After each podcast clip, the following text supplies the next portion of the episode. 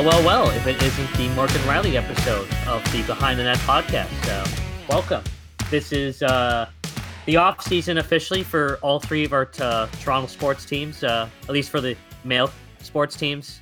Uh, it's been tough because didn't the Blue Jays get eliminated like pretty cleanly by the by the Rays? Yeah, yeah, it was pretty quick. It was a it was a, a cold sweep, um, two games to none. So that that lasted two days, but but it was fun nonetheless.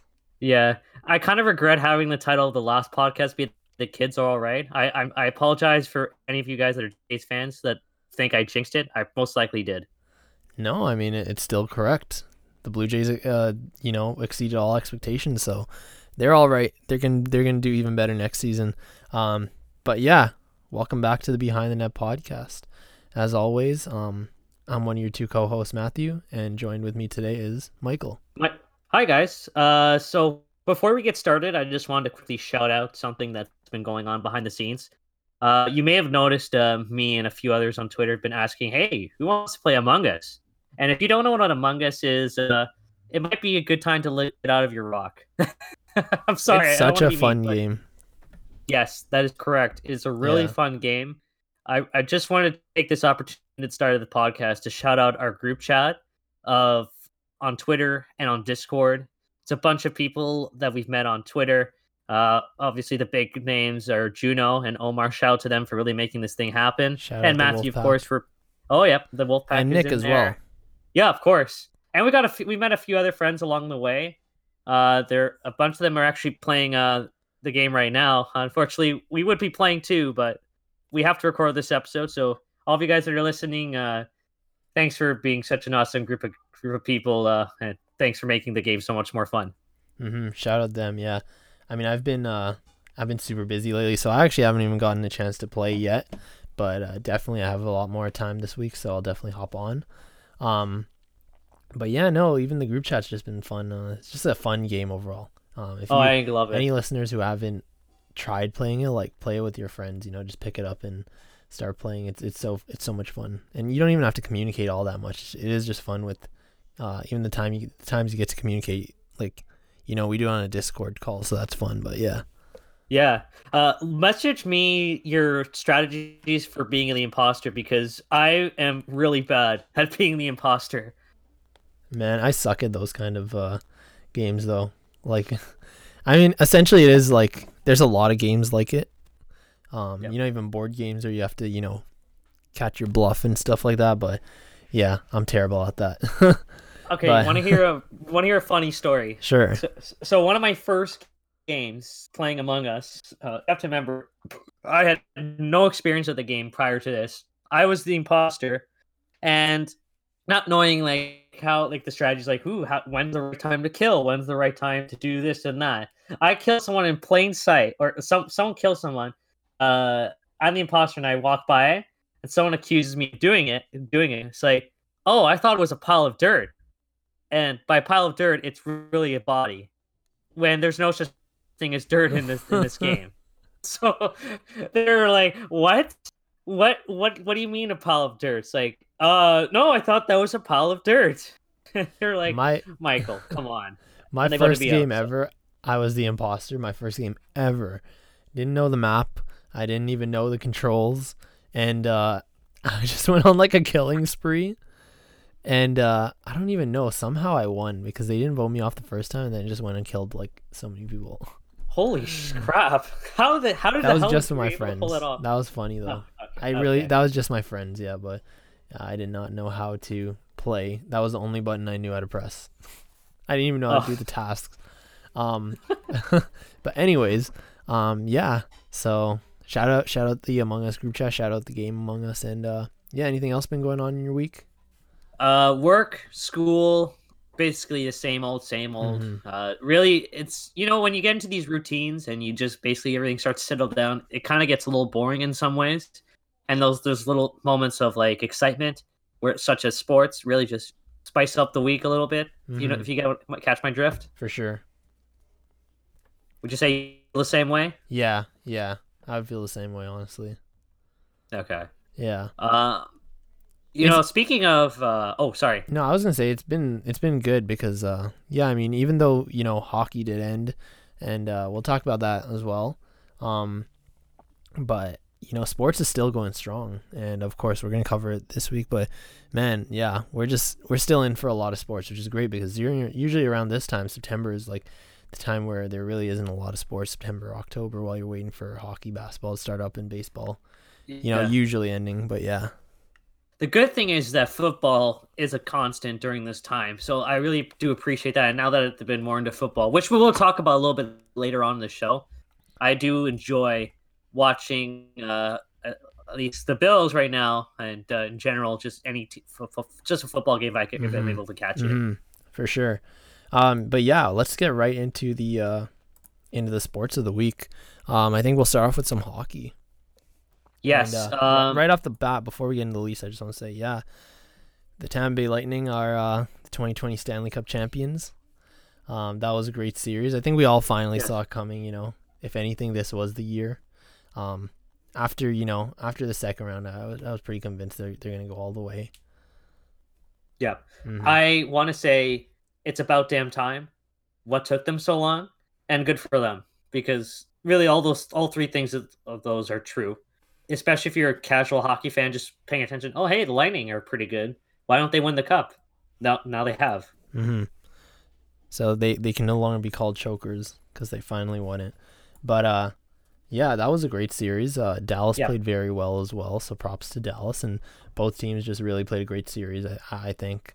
Um, and you know, uh, at times they, you know, it went to, especially the last two games. You know, um, uh, yeah, I mean, uh, like, yeah, just the middle games went to uh, overtime, uh, double overtime yeah. as well, and those were some crazy good games. But yeah, I thought it was a really entertaining series too. I, I agree with you on that. Um, even though Tampa was prob was more than likely the better team in this series, and the better team did deserve to win. I have to give props to Dallas. They definitely exceeded my expectations just for the fact that they were even here to begin with, but just how well they played in some of those games. Mm-hmm. Uh, especially, uh, I'm trying to remember, was it game four? Was the one of the close ones that Dallas came out on top with? I can't remember yeah. off the top of my head. Yeah, yeah. I believe I believe that was the double overtime game, but I think that was the back to back. But yeah, either way, um, such a great series, and uh, Victor Hedman, of course, winning the Conn Smythe, uh, well deserved. Point robbed. Uh, I mean, I think that that roster was just so deep that you know there. I mean, the three leaders were Hedman, Point, Vasilevskiy, and I mean, I think, I think you could even say, I think if any one of those three won it, you could e- even say like one of the other got robbed because Hedman did true. put up what I think the third highest scoring um, playoffs as a defenseman. Yeah, something like that. Crazy. And absolutely. I got yeah. You got to give props to Tampa. They've got a well built team, and now mm-hmm. I wonder when are they're going to do it again. Oh, for sure. Um, but yeah, aside from that, uh, it was it was great, and uh, now we'll talk about you know the Toronto Maple Leafs who are still yes. trying to inch their way towards that position.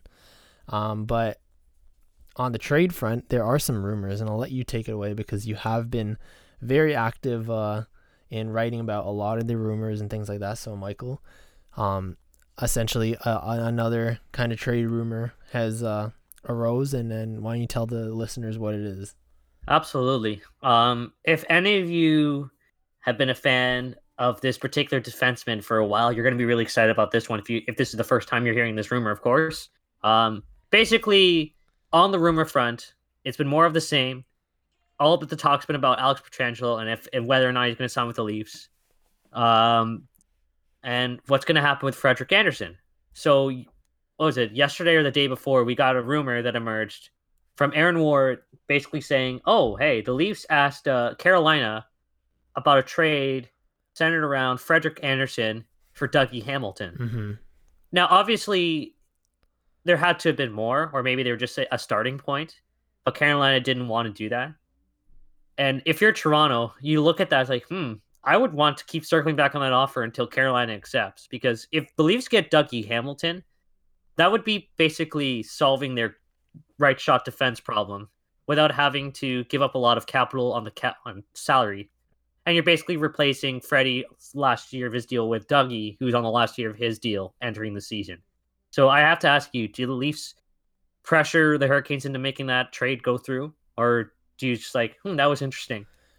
I mean, as of right now, you know, the rumor is it was a kind of one for one trade. We don't know if any other assets were involved, but definitely, I think Dougie Hamilton is the, you know, the the perfect type of defenseman that the Leafs need. And it almost sucks saying that because you know the Leafs technically would have had him if mm-hmm. that trade never went down in the first place with Boston. But uh, that aside, yeah, um, if he's available, the Leafs should definitely be calling back uh, Carolina and trying to figure something out. Um, but it does go back to you know in my head I gotta ask you. I mean we we just saw Robin Lehner uh, sign resign for five years, um, with the Vegas Golden Knights. So I gotta ask you, um, if if the Leafs trade uh, Freddie Andersen, you know what are their options now? Because I know we in an earlier episode we did talk about Robin Lehner being a potential option and how yes. does this kind of affect the goalie market for their um the Toronto Maple Leafs for their options? I, I think uh, first of all, it definitely sets the the market for what free agent goalies are going to be signing for, because Lehner and Andersen are fairly comparable. Uh, in some ways, sorry, I just wanted to bring back Andersen into the mix. But if you're the Leafs, Lehner was obviously a guy that would be an excellent fit on this roster as a free agent. But again, it all depended on what the Vegas Golden Knights are going to do with his contract, and clearly they really like him enough to give him a five-year extension. So I guess really what it comes down to, you have to look elsewhere now. Look at the uh, potential free agents uh, that are hitting the market. Holtby's the biggest name out there, but there's plenty of other uh, guys that would uh, command a lot of money or at least uh, command a lot of interest. And if Toronto would have to either look at that see if there's anyone worth going after. And I think probably Holtby is the easiest one for me. Or you go through the trade route. And that's where it gets a little trickier because a lot of goalies are under contract. I'm guessing a lot of teams would want to ensure that they're getting a goalie back of quality in return if they're going to trade away a goalie. And it's just just really hard to really forecast how the Leafs are going to be able to update upgrade the goalie position now that one of their primary targets, I'm sure, was uh, taken off the board mm-hmm. with his mm-hmm. new contract. Mm-hmm. For sure, I definitely think this. You know, Holtby was the uh, the name in my head, and that's in terms of free agency uh, options. But yeah, I think it looks like they'll have to go. I mean, judging whether or not they actually, you know, Kyle Dubas wants to go with this, you know, Andersen for Hamilton trade. Um, they would have to go the trade route in. I don't know. Yeah, the market's pretty small right now, so I, that's the one thing. All these Freddie Andersen rumors are emerging, and that's the one thing that's kind of holding me back on is just you know there's not a lot of backup options. There's not a lot of op- options you know to replace him with. Yeah, and you can't roll into a season without a number one goaltender. You just can't, right? And um, I mean, I know Matt Murray's the big, um, the big uh rumor swirling around, but yeah. Uh, yeah, you'd still have to give up a good amount of assets. We know Pittsburgh, you know, they're they're kind of holding on to him pretty tightly, and they just actually signed Tristan uh, Jarry as well, so that then you know that they they've kind of set their future on him more so. Yep. Um, so we'd have to see maybe even Marc-Andre Fleury, but yeah, I definitely do think the only I, I want to see them. I think that trade for Dougie Hamilton is a good trade if the Leafs can make it happen, but you also have to think you only do that if you know you still have, you know, a goaltender trade in the works on the side as well. And you have, you only make a trade like that if you know you have a, a replacement, you know, uh, on hand. Hmm. Yeah, and I think that's really what it comes down to. The least I've said this in the past. If you're gonna trade Freddie, you have to make sure that there is the replacement already there. Mm-hmm. And I think that's kind of how it happened when they initially got Andersen to begin with. They got him, and then they traded away Jonathan Bernier, who was on the roster already. And people thought, oh, that could be an interesting tandem of Ber- Andersen Bernier, but clearly they wanted Andersen to be the guy. So if you're Toronto, you either make a trade for said goalie or you sign someone in free agency. A couple of names that uh, jump off at the top of my head besides Holtby are Henrik Lundqvist and Jimmy Howard. And I think Lundqvist would probably be the more attractive one because he has a pretty good track record. But the problem is, I just don't know if Henrik Lundqvist can still be that guy, mm-hmm. and especially in front of a suspect defense, with without the the, the hindsight of the trade of the potential signings Leafs will be making. But again, it all comes down to, like I said, get your get the new guy before you trade away Freddie. Mm-hmm. And Henrik Lundqvist is actually an interesting name to talk about right now because he was just bought out. I think hockey fans in general would love to see him, you know, compete for a cup still. But I think his role now is really, you know, the veteran backup goaltender who can get some starts but not lead a team. You know? Yeah. So I don't think he would be the best option to go forward. I mean, you never know. Maybe he could explode with the in terms of new role. Um, you know, but you never know. And yep. I just don't think that's the safest bet. So while we're on the topic, I'm going to ask. Uh, I think we should uh, let's name some potential free agent targets, just in general, that the Leafs should go after. I mean, we've already yep. kind of named Holtby, um, even Lundqvist as uh, potential options for goaltending. Um, and we've even we've talked about it in the past, but uh, I'll just get it out of the way. But um, you know, Radko Gudas, we both would love him as a uh, as a uh, possible defenseman free agent pickup. Yep. Um, who are who are a couple others? We'll just name some and then we'll talk about the next topic. I think probably the biggest name besides Alex Pietrangelo, and obviously Pietrangelo would be the top of the list mm-hmm. of guys the least would want to go after. I feel like I almost didn't mention that because I feel like that's a whole topic in its own. You know. mm-hmm. Mm-hmm. There are two guys that uh, come strike across as uh, someone the least some people the least should be interested in. Obviously, Dylan DeMelo is one that uh, a lot of Leaf fans have been intrigued by for a while, and mm, I think sure. I think that he could be a great addition to the top four. And another one that I think would be interesting is TJ Brodie. Now, the thing about Brodie is he's a left he, he he's a natural lefty, but he likes to play on the right side. Mm-hmm. It's kind of similar to how when Ron Hainsey was on the Leafs uh, a couple of years back, he was a natural left shot, but he was okay with playing on the right side. I wouldn't be too upset in a scenario like that where you get a TJ Brodie, who the Leafs did like, by the way, and they were in, originally originally interested in trading for him uh, from Calgary and for f- giving up Nazem Kadri before obviously the infamous Tyson Barrie trade. So I would imagine if TJ Brodie does become available, which it sounds like he will be, he's going to be someone the Leafs will be interested in signing. For sure. And let's not forget he was uh yeah, he was technically almost a Maple Leaf.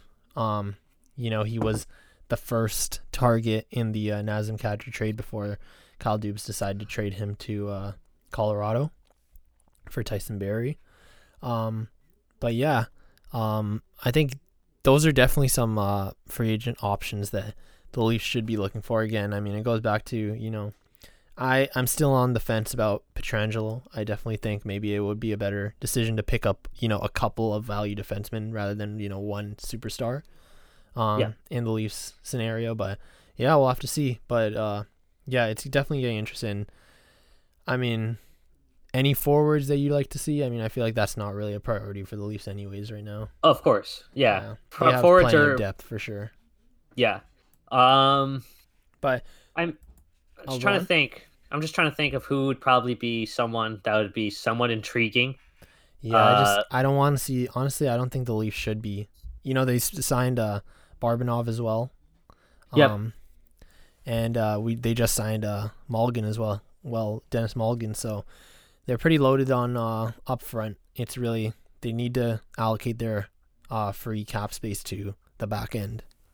So obviously, I th- I, yeah, I think obviously if you have to sign a forward, maybe the most intriguing one would be Joe Thornton, mm-hmm. just because like he's someone that's been connected to the Leafs for a long time. But I think the other one that uh, is kind of intriguing somewhat is Bobby Ryan. Mm-hmm. Now, Bobby Ryan is going to probably not command a lot of money. Uh, his value has gone down quite a bit in spite of uh, his very inspiring story of uh, overcoming alcohol addiction, coming back to play, and winning the Masterton Trophy this year. I think he'd want to prove that he can still be a valuable player in the NHL. And in a situation like Toronto, where he would not be told, oh, be the number one guy offensively, just be a productive bottom six forward. I think he might buy into that, and maybe that'll help him uh, get his career back on track.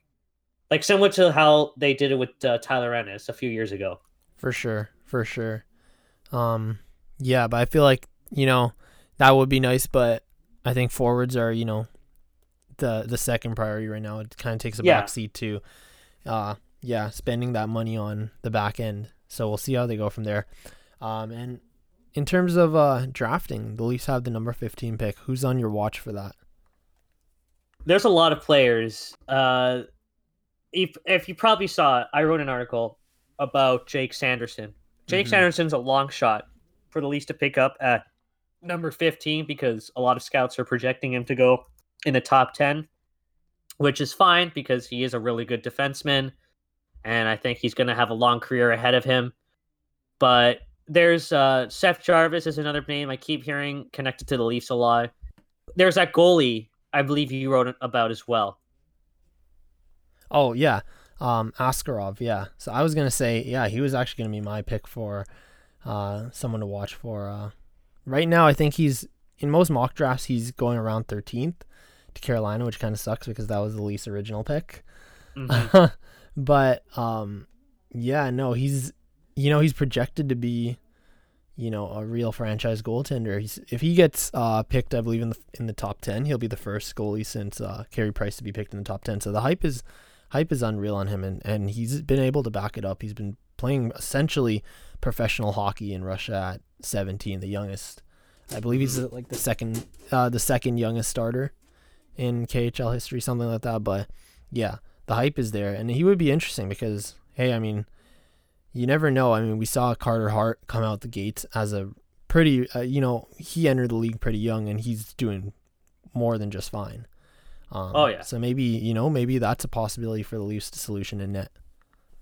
Yep, absolutely. I think the thing about about goalies being drafted in the first round is it's really hard to project if they're going to translate their success from junior right into mm-hmm. the NHL. Mm-hmm. Probably the most recent example of that, the two recent examples of that working out in spades was Carey Price, who was drafted, I believe, fifth overall, and Andrei Vasilevskiy, who just recently won the Stanley Cup, and he was like a top 15 pick in mm-hmm. his draft year. Mm-hmm. Oh, yeah. So, I mean, the track record is pretty good for goalies that are uh, that are that are drafted higher with that kind of height, but we'll see. And then, yeah, uh, absolutely. I guess moving on, um, let's just talk about you know in general what's going to happen in this NHL offseason. Um, let's start. Let's continue with the draft. Uh, who do you think are the top five players that'll go? Okay, this one I think the first pick is a no-brainer. If it's Alexis Lafreniere is, is most definitely going mm, first. There's just no debate about that. Where who goes second is who I'm most interested in. Yeah. Now, I, I would like to think it's uh, Byfield, but there's a lot of rumors suggesting that it might be someone else. I still think it'll be Byfield. Let's not forget how young Byfield is. He's, I believe he's younger than uh, the other top five picks um, by months. Uh, but yeah, I still think it's going to be Byfield. He's played excellently this season um, for what for what we had of this season, and uh, yeah, I still think he'll be the number two pick. I think he's the safer pick by far. Oh, yeah. Um, that leaves uh Tim uh, Stützle. I think he would go down to third. I think he's the type of player that Ottawa would like to have on their team as well. Yeah, they definitely need a number one center to go along with uh, Brady Tkachuk. Uh, mm-hmm. Just build around your forward core for the future, and I think that would be an excellent pickup for them.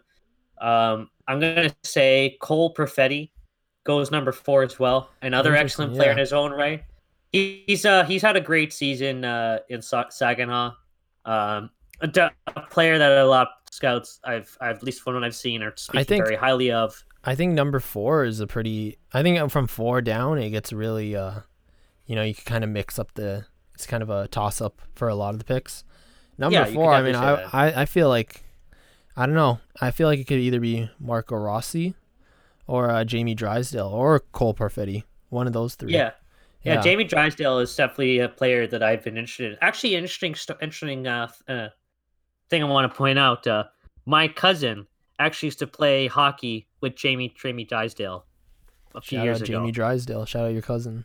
Yeah, I was. Uh, we were actually hoping to get him on the podcast. Funny enough, uh, yeah, just around the time of the uh, World Juniors or just after, but uh, that didn't go through because uh, unfortunately he's got a lot of uh, other things to worry about and he didn't respond. But uh, yeah, there you go. We tried to get Jamie Drysdale on the podcast. Yeah, for sure. And then so yeah, I mean, I feel like the top five will be rounded out by one of those guys. I have Mar- for me, I have Marco Rossi at four, and then um, Jamie Drysdale five, Cole Perfetti at six. Um, but I really think it's a mixing bag of those three. Yeah. I also want to shout out Lucas Raymond, mm. another player that could definitely be taken in the top five. He's also had a great year. I believe he was with, uh, oh, he's in, in uh, Sweet in the SHL. Uh, definitely someone I think in general, a lot of scouts uh, are speaking highly of too. He's definitely got the cap- the uh, potential to be taken in the top five, if not sixth or seventh. Uh, and this is just, I think, whoever gets taken in the top 10, you're most likely going to be getting an NHL player right away. Yeah, for sure. So we'll just see how it pans out uh, next week with the draft. Um, it'll be it'll be really interesting as we all know drafts barely ever go exactly as uh, expected. So we'll see how that shakes up.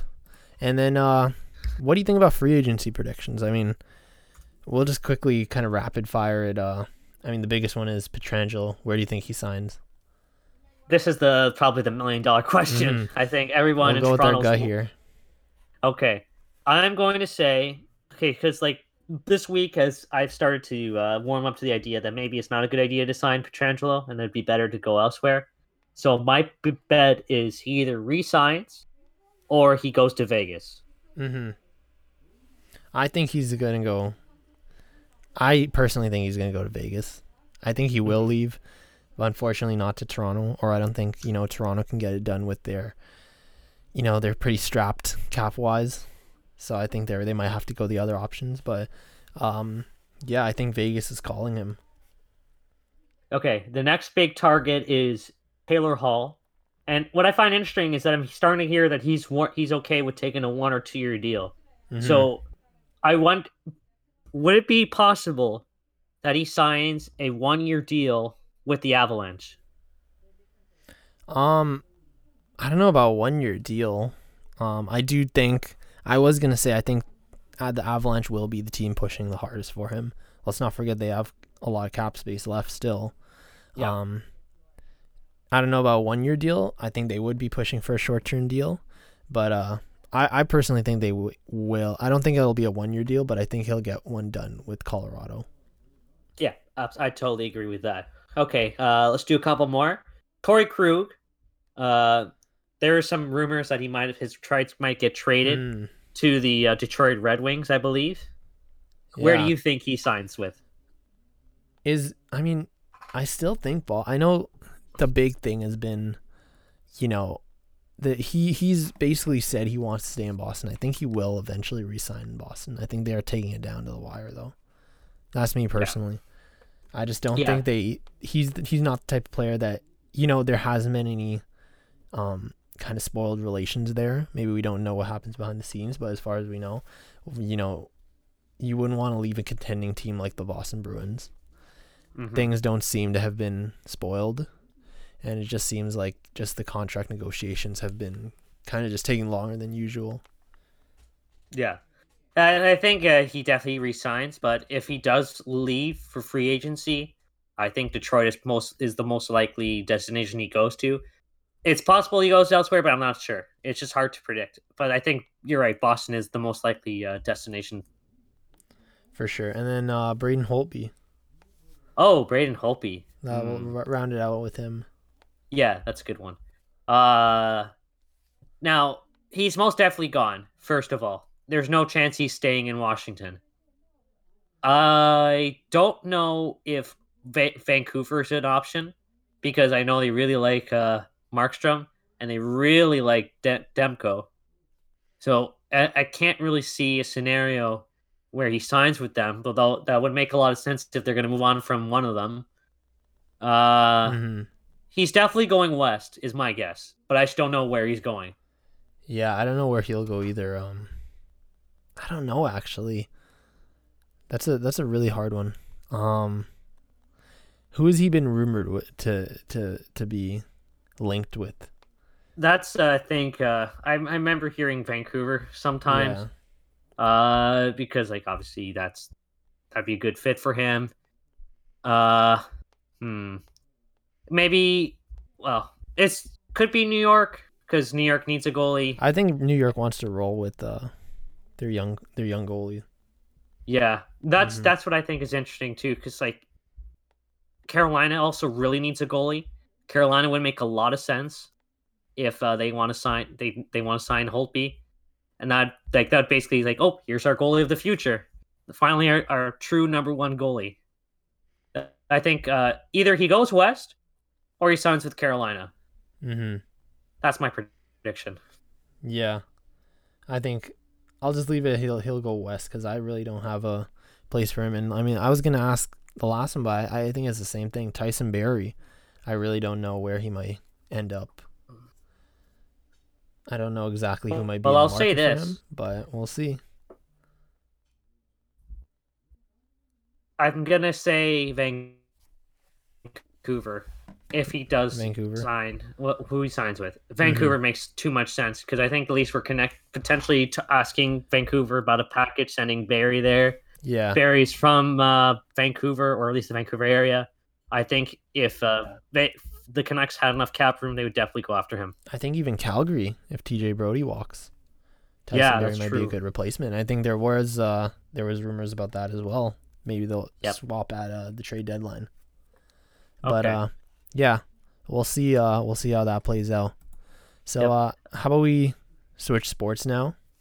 Talk yep. a little rapid bit about fire. basketball. Yeah, kind of rapid fire. This honestly, this week has been. Uh, it's, it's already the off season, so we just have to cover, you know, some of these uh, rumors and things like that. Yeah. We'll open it with uh, kind of the only Raptors rumor, only Raptors news that's been happening this week, but Marc Gasol. So I can't confirm yet. I, I believe it's not confirmed yet, but uh, the reports are that he is working towards signing with uh, Barcelona in Spain, their basketball team. Um, and uh, I believe that's the club he played for before.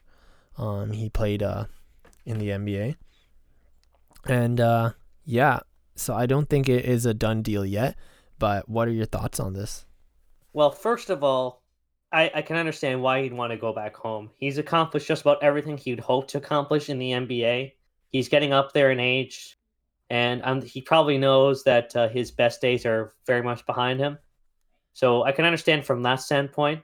But from a from the Raptor standpoint, now your off season has an interesting wrinkle in it because Marcus Gasol was a big part of why they won the championship last year, and a big part of their success this year as well. His defensive value is going to be hard to replace, assuming he is going. And I'm just not sure who on the market can match the value that Marc Gasol provided on the defensive side of things. For sure. I think, uh, I mean, I was going to say, if anything, I think this season has, you know, kind of shown, especially these playoffs, that Marc Gasol the Raptors did kind of outgrow Marc Gasol. His play wasn't where it was last season, especially in the playoffs. I think that's why I was gonna I was gonna get to the point that you know it's okay. I think the Raptors would have walked away from Marc Gasol either way or let him mm-hmm. walk. Um, but yeah, it's still a big hole defensively. Of course, his offensive game is what really took a hit, but his defense was still, um, you know, on point as usual. Um, but yeah, I think it goes back to give and take, and I think Masai knows that those types of things um, you know, you have to give up. I mean, working with the salary cap and what the Raptors are planning for in 2021, um, he was obviously the odd man out, especially given his age. Yeah. But the one thing I'll say is uh, I think I, I like this decision because, you know, if the Raptors can't have him, hey, I mean, at least he's not going to another NBA team. But I think it's a great decision for him if he decides to sign with them, uh, with Barcelona, yeah. because he gets to go back home. Yeah, he's uh, achieved everything he wanted to, and uh, exactly like he's it's another going home uh, story, and yeah. he can he can you know he can retire there without any expectations as well. Exactly. Now, just quickly before we move on to other NBA stuff, because by the way, Game Three is happening as we're recording this, mm-hmm. and Miami's going on a run. yeah, good for them. First of all, um, So I was joking with you, but now I'm kind of half serious that the the Raptors should be going after Montrezl Harrell. If you're now now that we know that Marc Gasol is more than likely leaving, and you need to have a defensive center who can provide occasional points, who is a free agent target you would want to see the Raptors go after to replace Gasol's defense? First off, I mean, uh, I was gonna say, did you see uh, Harrell's uh, he has like I don't know if that's his uh, I think that's like his his youth team or something or I don't know if he's doing camp or something, but he called it like uh Harrell's Raptors is like the team name. Have you did you see that? I did not see that, but I'll send man, you that. He's yeah. just toying with us. It's like on a sweater and he has like it's like Harrell's Raptors or something around that sort and it has the Raptors logo. And uh yeah, I mean come on, right? Um yeah no, but for me, I, I still think I think it comes down to Serge Ibaka. I still think you don't have to look for a Marc Gasol replacement exactly. I think you can kind of wait that hole out, honestly, in the lineup. Um, mm-hmm. I think as long as you have Serge Ibaka, he kind of already um, fills that role. And I think, uh, like, I think the Raptors should only make a move for Harrell unless if um if Serge Ibaka leaves as well right? That's fair. Um, but honestly, yeah, I can't really see them signing everyone, anyone in particular. Let's let's just remember. I mean, it, it is still a thing that you know, the Raptors aren't going to go after any huge big free agents, right? The likelihood right. of that isn't isn't always high. So I'm gonna keep it a, um, just like last season. I don't think they make any big replacements. Um, but I think they do pick up a, a, a, bunch of small guys, so maybe some undrafted guys, you know, out of summer league, things like that, and they they still put up a good season next season. They definitely are going to either sign a center or Hernandez, who they drafted last year, mm-hmm. is going to get a bigger opportunity in 2020, 2021. Mm-hmm. And for the sake of argument, like uh, for the sake of saying, suggesting someone, I think the big one would be Hassan Whiteside. Yeah, um, that'd be good. But I just don't think he fits the Raptors roster exactly what they're looking for. Okay, I like that. Mm-hmm. It's definitely a, fair plan, and honestly, if you're the Raptors, uh, other than uh, maybe just fine running out the team, the biggest move is re-signing Masai Ujiri. But we already know that. Yeah, that he is the biggest free agent the Raptors have to worry about right now. Until next year, of course. Until next year. Yep. And then uh so around the league, in the NBA. Yep, as you heard, the finals are going on right now. Game three, Miami's up by four at halftime, and um, yeah, I, I do want to ask you. I mean, these finals have put up a record low, um, in viewership. Do you think is that a fair assessment of this finals? Like, why do you think that is the case? Okay, I think it comes down to a few things. One, I think the pandemic is affecting viewership. Um, number two has to be because Miami's uh, been riddled with injuries in these finals. They're without Bam Adebayo, Goran Dragic, uh, Jimmy Butler almost missed game two with an ankle injury, and both games the Lakers off the backs of uh, great performances from Anthony Davis and LeBron dominated. They were I you could argue that they were blowout wins. So when you have the clearly superior team showing their might, the other team basically having little to no resistance to trying to uh, solve it. Well, of course, tonight that seems to be changing a little bit. And a commanding 2 nothing lead in the series, you can't have this scenario where not a lot of fans are interested. Some fairness, it can I can understand why. And unless the the Heat can make this a series and not just like win one game and just like oh like look they stole a game from the Lakers, look at that. Whereas they actually tie the series, then I think more people will start watching. But for now, I still think this is the Lakers championship to lose. And a lot of people recognize that hey, this series it seems pretty much over. Exactly. Honestly, you put up so many points that are pretty much the same as me. Yeah, I definitely think it comes down to, uh, yeah, the fact that you know the competition isn't really even matched. I mean, here's the thing though. Since 1994, there have been there have been sweeps in the finals. There have been um, you know, series that have been easy, like easily one sided. I think that I think a big thing is of course sharing this time with um other sports, especially the NFL. Let's not you know, let's not cap. Um, the NFL is arguably bigger than the NBA in the United States. Um, even yeah. though they're the two they're the two biggest leagues, it's they've never really had to kind of share that space like this, except you know on Super Bowl Sunday. Um, and yeah, I definitely think that takes a lot of viewership away, and I think just the entire pandemic situation, maybe people are you know just don't want to tune in as much. But yeah, I think it's half narrative. Um, it kind of is very you know lopsided, especially given the uh, injuries and uh, I think the kind of star power, honestly. Um, mm-hmm. Jimmy Butler is a star, but you know I think it's safe to say he is. Other than Bam, who I think is a he's a emerging star, but in terms of big names, it's not like Miami has any. Uh, other than Jimmy Butler and you know LeBron James and Anthony Davis has just been leading the headlines, but that so much that it's almost given that they're gonna win the finals. Um, it just that lopsidedness just I think makes people want to tune out or just kind of mm-hmm. you know just watching in the background kind of thing. Um, but still a lot of great basketball being played. But I definitely think it's that and just the overall pandemic. Uh, and yeah, I mean nobody can. It's not like I feel like since it's not in person, you know, just the fanfare isn't isn't there. Just the you know, I bet in their maybe in their respective um markets that those fans are going crazy about it, but it's hard if if if you can't be if if you know LA and Miami can't be going crazy about it right now. It's very hard for basketball fans in general to kind of pick up mm-hmm. on that hype as well. Let me just quickly ask you something. If you had the choice, like let's say we're not doing this podcast tonight, and you had the choice between watching game 3 of the NBA finals or Sunday night football between the Eagles and the 49ers, which one would you pick? and be be honest about it. For me, I mean, I'm still picking basketball, but um, like I said, I've started watching football a lot more. So me, it would be channel switching a lot more.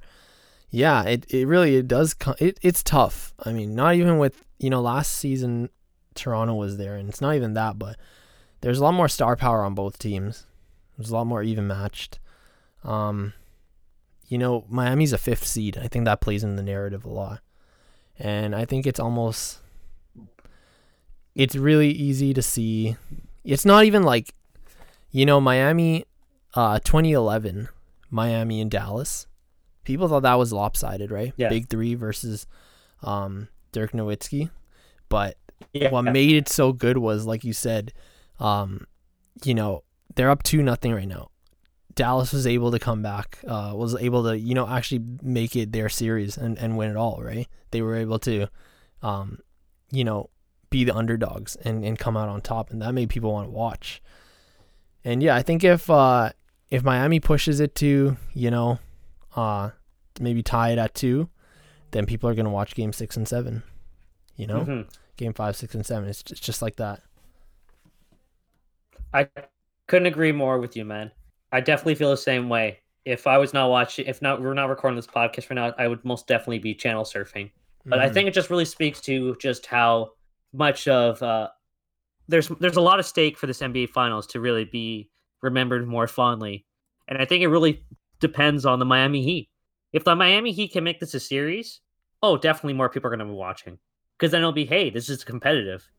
But if for it's sure. not competitive, and so far, with the exception of tonight's game, it's been completely one sided, then yeah, absolutely, no one's gonna watch. Mm-hmm.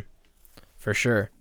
I want to give a quick shout out as well. Um, since we're talking about channel surfing things like that, the WNBA finals as well has been super interesting so far.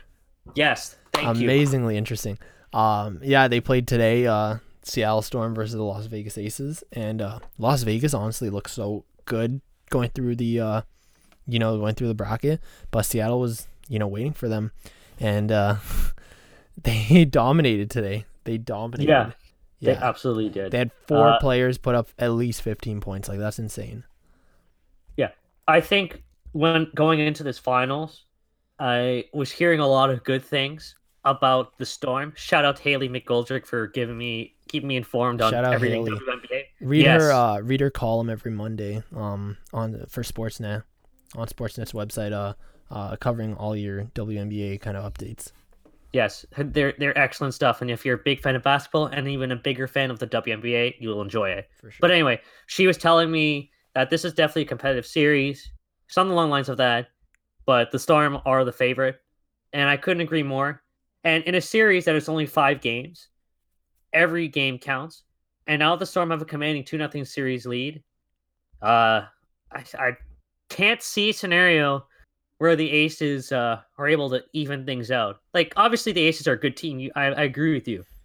But yeah, like I mean, they have probably... the, they have A'ja Wilson, MVP, yeah. Kayla McBride, um, you know, especially uh, Angel McCoughtry. Uh, they've been really good throughout the playoffs. Let me just ask you this: I I think they can win one game, but can they win two or three? See, I mean, it's essentially the same as you know, if you're comparing to the NBA, it's essentially the same as a three nothing hold, right? Um, in one way, yeah, I mean, it, it's definitely hard. To, I think closing out a series is the hardest thing to do in sports, right? Um, but Seattle has just you know kind of taken a chokehold pretty much on the whole season. I mean, you got Breanna Stewart and Sue Bird. I mean, you know, I think they'll get it done, especially with Sue Bird's uh, experience. Yeah, I would definitely say it. It's going to be the Storm series to lose, but I think the Aces are going to steal one game. Mm-hmm. I think it's going to be the the when the series is over, it's going to be three to one. We'll just have to see. We'll have to see. It's it's definitely been a really fun series, and uh, yeah, we'll see. Game three take is on uh, Tuesday. So let's quickly go over the playoffs for the MLB and just quickly go over the NFL because right now it's week three. As I was uh, week four, sorry. As I was saying, we're me and Matthew are probably just keeping an eye on the uh, Monday Sunday night game and the game through the NBA Finals. But our Blue Jays, they lost. They were sad. There's going to be a question about this later when we do our fan Q and A. But I want to just quickly ask you: Was that the most disappointing playoff exit for a team with no expectations? It was sad. it was sad to see, but just because honestly, that's how a best of three series really sucks. Like it's good. I mean, it works out good, but for the losing team, it really sucks because it just feels like so quick, right? And it goes back to that. I mean, two games, like that's it. Like you know, it's hard to sh- it's hard to show. You know, you're you know it's hard to perform and, and kind of give yourself a chance when it's only two games. And yeah, it was sad, but like I said before, you know, these Blue Jays didn't have any expectations. So, I mean, like we said last on last week's episode, even if they get swept, next week they'll come better. They'll come back better. Yeah, absolutely agree. It's definitely saddening, especially because game two was a blowout. I, I kind of wish the Jays came with a little bit more offensive firepower because we know this team is capable of doing a whole lot more. Mm-hmm. So to see them go out the way they did, even though they knew there's they had no little to no chance of advancing, it sucks. I let's I it's just there's no other way to put it. It sucks to see. But I think if there's any silver lining, it's that this is going to motivate these players. These young guys now got a taste of playoff baseball, even though it was only two games. They know what it's like. They know how much it hurts to lose, and they're going to be even coming back even stronger next year mm-hmm. and want to try and uh, have a longer stay in the playoffs. Hopefully, more than two games. Mm-hmm. I mean, they're way ahead of schedule already in terms of the rebuild, so I just feel like they're going to accelerate it from here on. Yeah, absolutely. So, who do you who would you say has been your biggest surprise and your biggest disappointment in the MLB playoffs so far? Can I say one for both, kind of? sure. Yeah. Go ahead. Biggest surprise: the Houston Astros beat the Twins. Yep. And I'm disappointed in the fact that they that they advanced. A quick thing about the Twins: uh, they they can no longer have a W in their name because they don't know how to win in the playoffs anymore. 18 consecutive losses in the playoffs. and they looked really good this season too. That's why I was like, I mean, I think baseball fans in general, you know, it's still kind of the shame tour for the Houston Astros. Yep. Mm-hmm. Uh, I want to quickly shout out the San Diego Padres. Man, are they exciting to watch! I've known that they were close to contending for a bit, but now that they finally have made it to the playoffs and they're going to their the NLDS, man, San Diego is going to be here for a while. Mm-hmm. Not just this playoffs, but for the next couple of years. They're going to be a scary team in the NL West. Like the Dodgers need to win the World Series this year because I can guarantee you they deserve San Diego is probably going to be going to be competing for a World Series very soon. Yeah. For sure. And then uh, I just want to give a quick shout out as well to uh, Miami. Yeah. Given what they had to go through this season, of course, with the uh, COVID test. No, it's a it's a huge thing. You know, they almost had to, you know, get they had to make trades to get players just to be able to play, keep their season going, things like that. Um, and yeah, shout out them because they've been able to not only pull through, but they've been able to excel. Yep. Uh, they've never lost a playoff series in their entire existence, which is crazy to believe, but it's true. Mm-hmm. So, sure. quickly, how do you predict uh, the the playoffs, the, the NLDS is going to go? I'm just going to quickly read off uh, the teams that we know. It's going to be the Dodgers versus the Padres, the Braves versus the Marlins in the National League, and in the American League, I believe it's the Astros versus the, the A's. The A's. Yes, the A's. Yeah. And the Yankees versus the Rays. Uh, yeah. Yeah. Okay. Yeah. How do you predict it's going to go? Who's um, going to be the ALCS this is and the rapid NLCS? fire. Yep. So I'm going to go in the NL. I'm going to go LA. So Dodgers. I'm going to go Braves because Braves have looked so good this year. Yeah. Um, I'm going to say A's. I'm hoping for A's. over yeah. Astros, but and then this one is honestly the hardest toss up. I'm gonna have to go Yankees. Honestly, they've they've put together such a good uh, lineup, a yeah. really good lineup. I definitely agree with a lot of your picks. I think Dodgers are going to win two, but it's going to take 5 mm-hmm. I think the Braves are going to win two, but for the memes, I'd love to see the Marlins win. Uh, definitely the the A's are my pick but I can understand why the Astros would win that series, mm-hmm. even without the cheating. Uh, just had to bring that out there. Uh, and yeah. for the Yan- Yankees are are my pick too, but like the others, the first series, it's going to five. So there you go. Let us know how wrong our predictions were. We'll see. Old takes exposed. Um, but yeah, so let's quickly uh kind of rapid fire talk about the NFL, and then yes. we'll go to a break before our uh, draft redo. But yeah, I mean, currently week four is pretty much underway, kind of in the middle of it. Um, my Cleveland Browns got a win today. It's Sunday. My Bills got a win too, and your Bills got a win. So it's it, we're, it's starting off on a on a bright note. Um, but yeah, it was just it was great. Like both both those games were really good. Yes. Uh, first of all, the Bill the Browns beating the Cowboys is great for everybody unless you're a Cowboys fan, then I'm sorry about about having to do this, but uh, everyone's happier when the Cowboys lose. Let's put it that way. Especially when they lose in that that kind of way to the uh, Browns. But I'm, the only person who's not a, a Cowboys fan that's upset is my boss at work, who had money on the line and picked the Cowboys to win, and he's pissed that they lost. I mean, it's great because the Browns aren't, you know, pulling a Browns, you know, yeah, so far. So we'll see how that plays out. And yeah, your Bills looking good right now. Yes, mm-hmm. it's uh four and zero, oh, first time in a long time, and this uh, it's starting to feel really good about this team. Uh, obviously, the schedule gets a little bit tougher for Buffalo. Uh, I believe uh, there's a Titans game, but we don't even know if that's happening because the Titans have a bunch of COVID cases. Uh, if if that game plays, Tennessee is going to be a tough outing, but they have to. I start. I really like the makeup of this team. I like what they've been doing so far, but at the end of the day, they still have to prove it in the playoffs that they've really grown because that's really the big test. And I think your Browns too. I think this is the year that they finally make a run because mm-hmm. it's been too long without the Browns in the playoffs.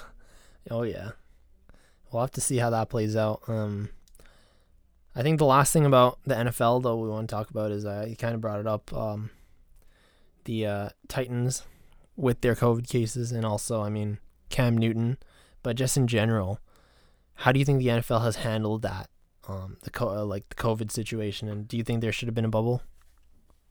Okay, the thing about the NFL is it's probably the easiest to keep the players under control in theory because there's only 16 games. Really, they have to stay in their city for the most part, unless they have a home game or an away game where they have to travel. The plan should be hey, you eat the only times you can leave the house are for practice, games, or for essential needs. Otherwise, stay home. I don't know why it's that hard to mandate, but if it's that hard to mandate, then it's going to be a real problem for the NFL because we know that cases are going to emerge. But I'd rather it be a scenario where they did everything in their power, everyone was following the rules, and just this is just the situation that we're in. Not where it's very preventable things that are happening and people are getting sick because of it.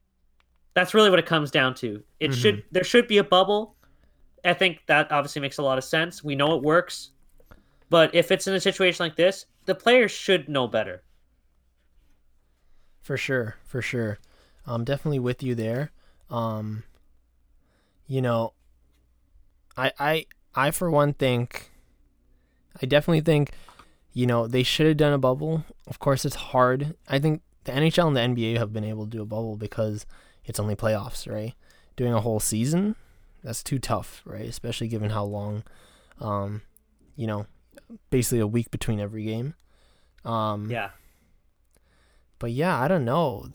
It's just it's tough because yeah, they get to stay in their city, but I, I definitely don't think they have as much restrictions in terms of uh, what they do in those off days and things like that and where they're going. So I think I think if anything it should set a precedent to, you know, the NFL trying to rethink the rules heading forward. Yes. We'll see how absolutely agree. Out, yeah. mm-hmm.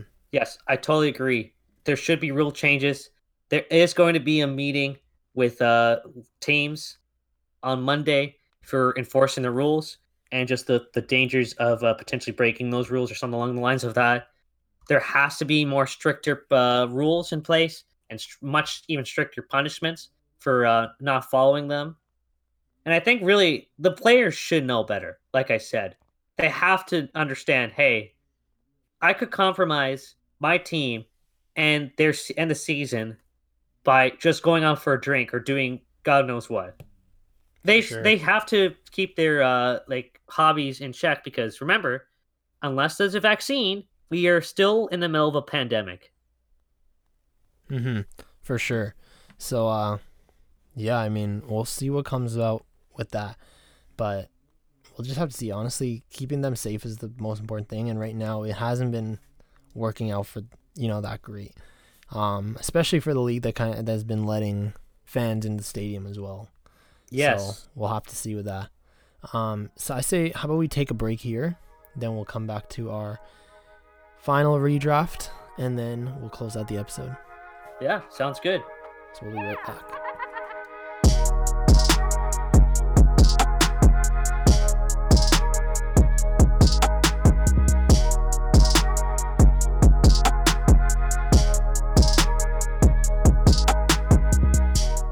Well, we just took a drink of water. We're all recharged and ready to go. I hope you guys are too. Uh, one thing before we get into this uh, draft redo is there's two Monday night football games this week. Uh, that's because of COVID reasons, uh, obviously. But we have the New England Patriots playing the Kansas City Chiefs at 7:05 Eastern, and the Atlanta Falcons, the team that blew 99.9% leads and both percent a chance to win both their last two games playing the Green Bay Packers. Very quickly, Matthew, what are your predictions? So I'm just gonna say I got uh I mean I got uh the Chiefs and the Packers, just very quickly. I agree. I think both teams are the favorites going into it. And I want to take it a step further. The Falcons are going to have a lead in the fourth quarter and blow it yet again. I mean, yeah. And there's that. I'm just gonna say, yeah. I mean, the Chiefs look like the powerhouse that they are. Like they look like they're gonna repeat this season, and uh, yeah. I mean, it's just it's just a treat to watch them, really. But I think they take that game, and then yeah, just as you put it, if I think it's I think it's Packers. Lamar, I think it's Green Bay's game to uh, lose. Yeah, I just want to quickly mention if the Chiefs made Lamar Jackson look like a running back, then they can most definitely make New England's life very difficult tomorrow mm-hmm. night. Mm-hmm. For sure. All right. So now we'll move on to our 2017 NBA redraft. Once again, if you haven't been following along, we've been doing redrafts of every NBA draft for the last seven episodes um, from 2010, and we are finishing it up here at 2017, mainly because 2018 and 2019 are too early to predict. Even 2017, this, so I'm going to put this disclaimer here. I think 2017 is still also kind of in that boundary of too too too close to call it because you know it's too soon. A lot of these players haven't developed fully yet or gotten their opportunities yet. But I still think uh, you're still gonna get a lot of uh, change in the orders here, and yeah, it'll just be fun. Um, let us know if you have any other ideas for series because this is the end of this series and we will come up with something else after. But let us know what you think. Yes, and, absolutely. Uh, Please. Mm-hmm. So we've just been drafting the top 10 of every draft. Um, and we alternate picks. So who had the first pick last uh, week? I almost I always forget. That was me with Pascal Siakam. Mm-hmm, mm-hmm. And I think if I'm my math checks out correctly, the player that's going to be taking first this time around is a player that was compared a lot to the guy that was drafted first last time mm-hmm. in our redraft. For sure. Uh, I mean, we'll just get right into it. So, I mean, I'm up yep. with number one. And yep, I'm going to take Jayson Tatum from the Boston Celtics, who originally went third overall.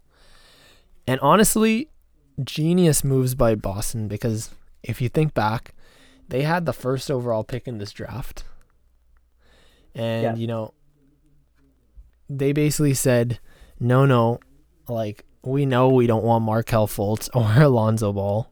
Um, we know Jayson Tatum is going to be the best player, and he goes and he's going to go third. So we'll trade you. We'll trade Philadelphia the first pick for the third pick.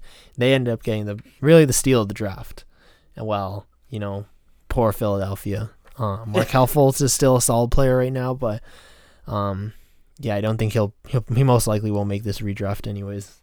Yeah, most definitely not. I think it's a shame too because injuries have definitely uh, Great set player. back his career. Mm-hmm. Yes, absolutely. If he gets a healthy I think he'll definitely climb into the top ten. Oh yeah, I mean but, we saw that in this bubble, especially he's been playing really well um, with Orlando. I actually think that the extended time off and I think the extended off season coming up is going to really do wonders for him because you'll finally get enough time to properly heal from whatever injuries have been preventing him from being his best. So obviously that's going to be good for Philadelphia, but obviously back to Tatum, we saw in the playoffs just how amazing of a player and a special talent he is.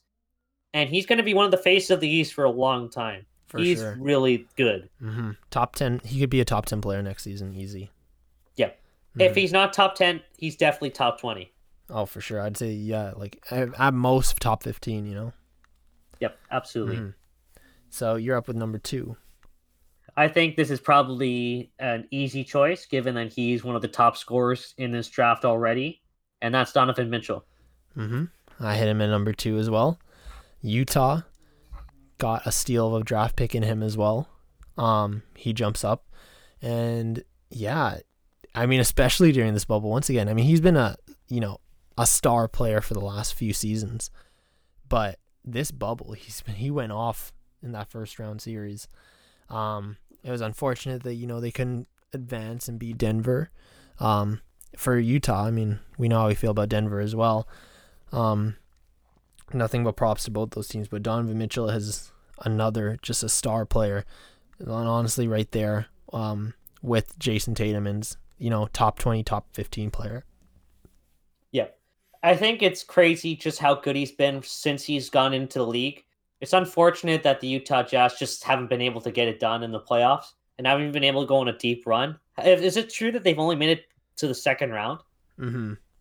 Yeah, that just basically speaks to the situation that uh, Mitchell's in right now. He's still young, still has a lot of time left to figure things out, but it's also going to be on uh, Utah to get a build up a championship contender roster because in a very tightly con- uh, tightly uh, contested Western Conference, you need to really stand out to really make that big jump and also have a bunch of uh, top 10 players on your team.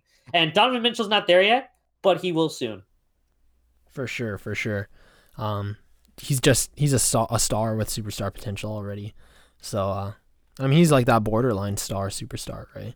So Yeah. So definitely going to be interesting.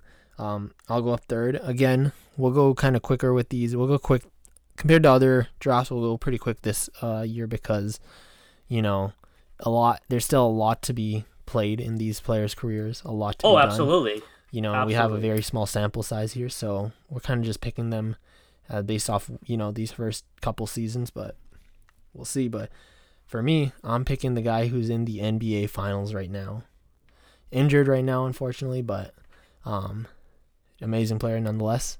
Bam Adebayo, who I think will turn into a you know a star player in this league if he's not already considered a star.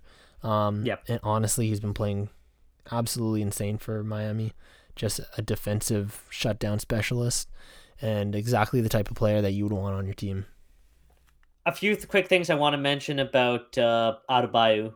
He's been a big part of Miami's success, and they definitely miss him now that he's out with an injury. If Miami's going to win a championship, he's going to be a big part of it.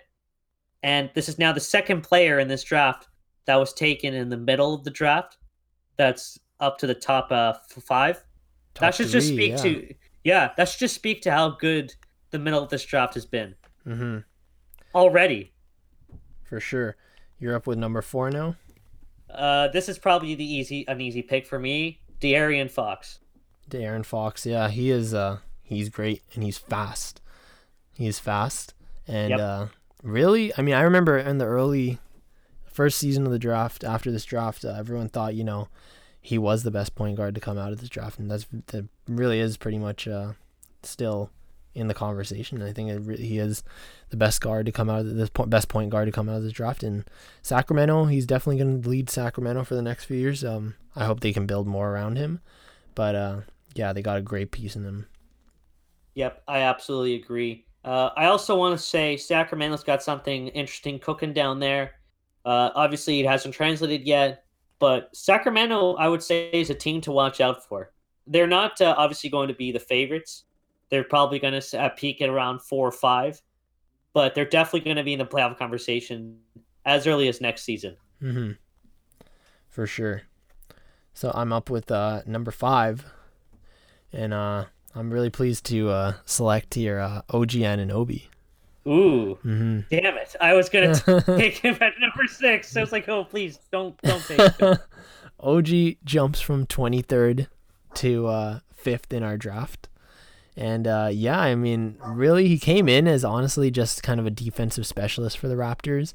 Um, I remember, you know, first his first season, he uh, his first season he had to guard LeBron in the playoffs, and I mean that's a huge task for a rookie. And look at him now, you know, it's not just a defensive game that's so great, but he's really, um, he's really been progressing in his offensive game as well. I mean, we know his buzzer beater, but not only that, I mean, he's worked on his handles. He was kind of honestly one of the only players that you would trust on the Raptors with, you know, taking shots in the playoffs. Shout out to your dog, first of all, uh, who's uh, making his presence felt. I know. Don't worry, it's all good. It's all good. Probably a good boy. But yes, I agree with all of that. This playoffs was definitely his breakout year for his uh, growth. I think last season the Raptors missed him in some ways, but also didn't because they won the championship. But I think OG is going to be a big part of this team's success going forward because he does play a big part. And I think the sky's the limit for him. I really like what his potential, and I think uh, the Raptors are going to be better with him on the roster. Mm-hmm. For sure. Um, and then, uh, yeah, and then you're up with the uh, next pick. I'll just make this nice and quick since you didn't take him at number five. I'm going to take Jonathan Isaac. Nice. Yeah. Um, again, just an, an, a great player. I mean, I hope, uh, again, he unfortunately got injured in the playoffs. Hope that heals up quickly. Um, but yeah, just honestly, Orlando has a really good player, developing player in him. He'll definitely be a really good uh, player for them in, in, a, in a couple years. You know, someone that they can really rely on. And Orlando has something cooking up there with Markelle Fultz, um, Aaron Gordon, you know, and especially Jonathan Isaac. Yeah, not that the Magic had any shot to beat the Bucks in the first round, but I think once Isaac went down with his injury, they were basically screwed. That could just that just tells you how important Isaac is to the team's success. Mm. And I hmm. think he once he gets fully healthy, this long off season is going to give him a chance to heal. I believe it's his ankle, right? Mm-hmm. Yeah, I believe so. I need to double check that exactly what his uh, injury was. Okay, that's fine. But whatever the injury is, regardless, he'll be back fully healthy, and I think he's going to have a big season next yeah. year. I believe it was a, a knee injury. I believe so. Okay, close enough. Mm-hmm. Ankle is pretty close to the knee. Mm-hmm. Yeah. You're up at number seven. Oh, actually, a torn uh, ACL. Oh. Yeah. That's uh, that's not good. So let's hope he uh comes back soon. Let's hope he heals up and uh, yeah. Um, but yeah, with my next pick, uh, I'm glad to take another one of my players that um, another player that I really like, um, Lonzo Ball, who honestly I, I really like his game, and I think he gets a lot of uh, a lot of pressure, a lot of extra pressure on him, given you know kind of the hype around him going going into the uh, game, especially with his dad and everything. But you know, yeah. aside from all that, there's a lot of uh, pressure on him, but he has performed pretty well at the NBA level, and yeah. people refuse to see that just because he's not living up to the expectations. He's been a very solid player.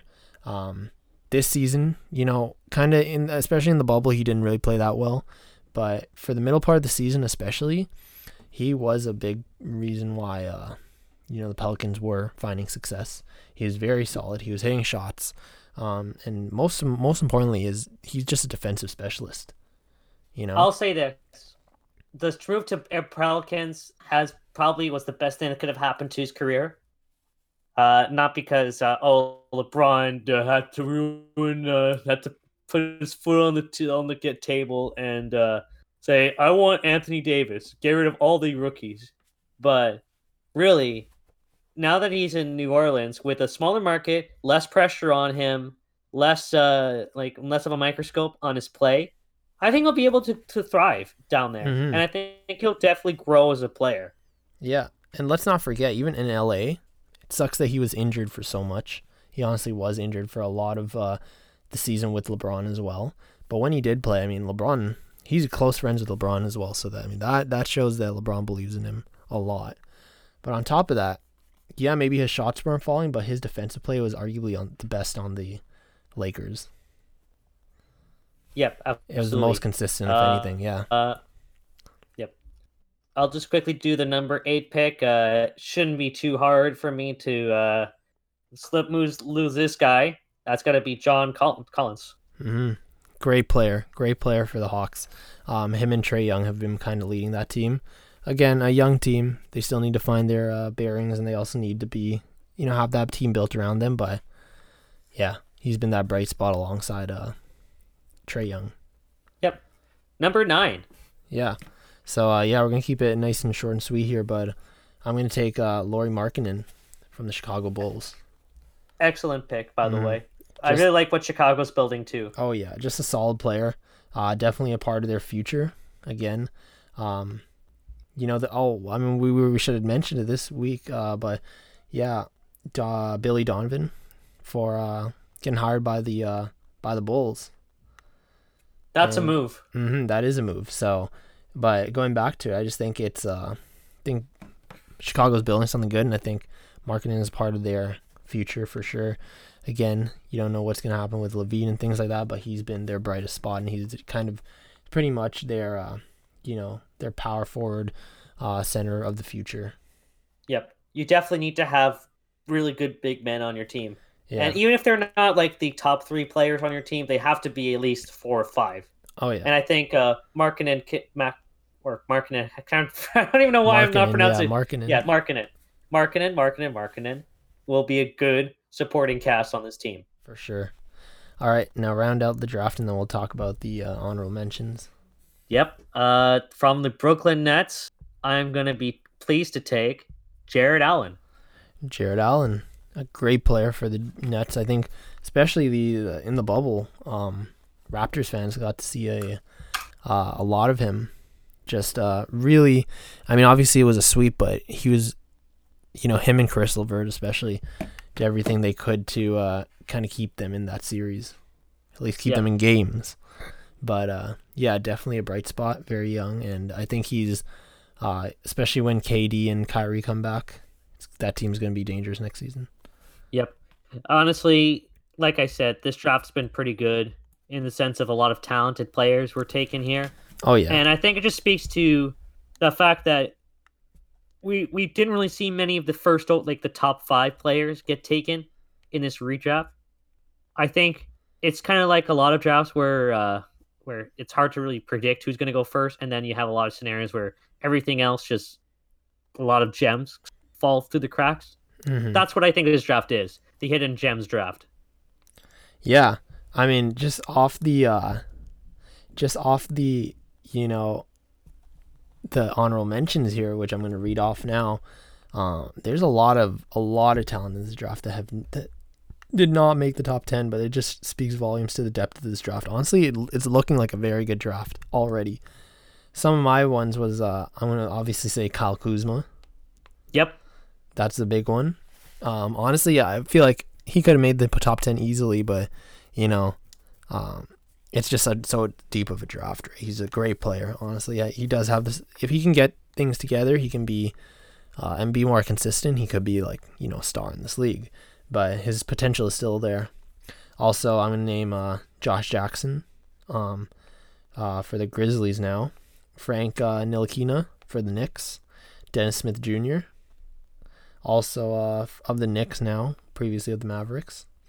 Um, what about you? Any any specific names? One name that really sticks out to me has to be Dillon Brooks. He's one of the top scorers of this draft already, despite being a second round pick he's somebody I want to keep an eye on for the next couple of years. Canadian as well. Someone, yeah, absolutely. That's uh, and he went to Oregon, so mm-hmm. shout out to Oregon. Mm-hmm. Um, couple others: Jordan Bell, Sem- Semia Ojeleye. Um, just looking down the list, it was just a deep draft. Uh, Derrick White, Josh Hart, Josh Hart for the Pelicans, great p- uh, piece there. Um, yeah, I mean T.J. Leaf, DJ Wilson just overall uh, a really deep draft. Yep, I totally agree. Mm-hmm. So with that, uh, uh, yeah, do you have any other comments about the draft? Well, first of all, thank you guys for listening to these series of redrafts. I hope you guys enjoyed it. Like Matthew said at the top, let us know what series you want to see next. Mm-hmm. But we'll be taking a little break from these just so we can figure out what we're going to do next with it. But yeah, we hope you enjoyed it just as much as we did. For sure. So I think we'll start to close out this episode. Uh, I believe you have uh, a couple more questions you want to quickly ra- discuss while we wrap up, and then we will close out. Just one this week, but I think it's a good one. It's from Julie J. Shout out to her. Always Shout a big Julie fan of the show. Always so positive online as well. Absolutely. She asked, "What is do you think is the biggest need for the Blue Jays? Is there anyone in particular you would like to see them acquire?" I'm going to um, be very quick with this one. Okay. I say Trevor Bauer would be yeah. someone I'd really be interested in getting. I uh, warmed up to it because uh, mm-hmm. if you saw last the last couple years, you hated Trevor Bauer, but I think he'd be a great addition to this to the Leafs to the Jays starting. I don't know why I keep saying the Leafs first of all, but uh, the Jays starting rotation would get a huge boost with Trevor Bauer on there. In addition to Ryu, that could be a really solid starting rotation if they get Bauer. Yeah, I mean, I don't have any specific names, but I think the number one thing is pitching. Honestly, if we've seen anything, it's that there's a Hyun-Jin Ryu, and then there's a big gap, right? In in terms of depth. Um, when it comes although I have to say Walker did really well. Walker is year. really good too, yeah. And but I think when it comes to playoff time, as we've seen, you need a little more bit more depth there, just overall. So I definitely think uh, that's the route you need to go. That the Blue Jays need to go. I don't think there's any rush as well. Just because you made the playoffs this first year doesn't mean you have to, you know, accelerate the rebuild. Yes, I definitely agree. The big thing is going to be pitching. If you can get a good starting pitcher, do it. But I also think you have to recognize what's happened with Ken Giles. Or uh, what they're going to do with their bolt with their their closing. Uh, I believe Romano was someone that uh, really took over the closer role. I might be wrong on this one. Correct me if if that's the case, but it's just definitely get one more starting pitcher and upgrade the bullpen. Mm-hmm. That's really what the Jays really need. They don't need offense. They got plenty. For sure. So with that, we'll close out this episode. You can uh, follow us, tweet us, message us any feedback or suggestions for the podcast at uh, on Twitter. My uh, at is Matt underscore Rodrigo underscore. Mine is at the Leafs IMO. You can find our work at the Leafs Nation. You can find Matthew's work at Raptors Raptors HQ. Yep, I was uh-huh. I was about to say Republic and I got scared for a second. no okay, what else was I gonna say? Our Twitter account is at Behind the Net Pod. Uh, we have a YouTube channel. Is the name of our podcast. You can listen to it there. And really, so always stay tuned to our podcast. Let us know what you think of it. Uh, give us any feedback, suggestions for future episodes, questions you might want to hear asked on future episodes. And more importantly, Stu, tune in for next week because we will be talking about the draft and free agency. Mm-hmm. Big things next week. So, uh, with that, we will see you guys next week. Bye bye.